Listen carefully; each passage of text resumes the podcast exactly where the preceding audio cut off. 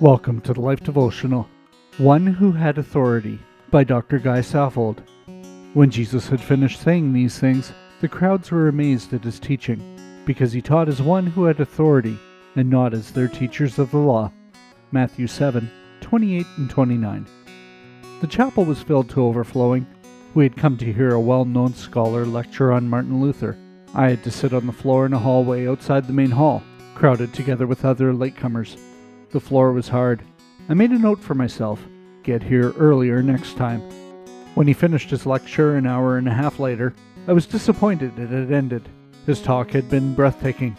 It was as if he had lived through the events of Luther's life, seeing what he saw, and walking by his side all the way. That's what happened in today's verse, only even more so. Jesus finished, and the crowds were amazed at his teaching. The original language uses a strong word that means overwhelmed. His teaching, Matthew told us, was not as their teachers of the law. No, they had never heard anyone speak like this before. What was it that moved them so deeply? It was because Jesus taught as one who had authority. The exact words are important. It's not that he was a better teacher, even though he was. And it's not that he had a deeper knowledge, although he did. His teaching had authority because he was the authority come to live among us. As he ended his teaching, Jesus promised that everyone who hears and builds a life on his words will never be overcome. That's the promise of one who had authority. It's a promise you can build a life on. A prayer for today.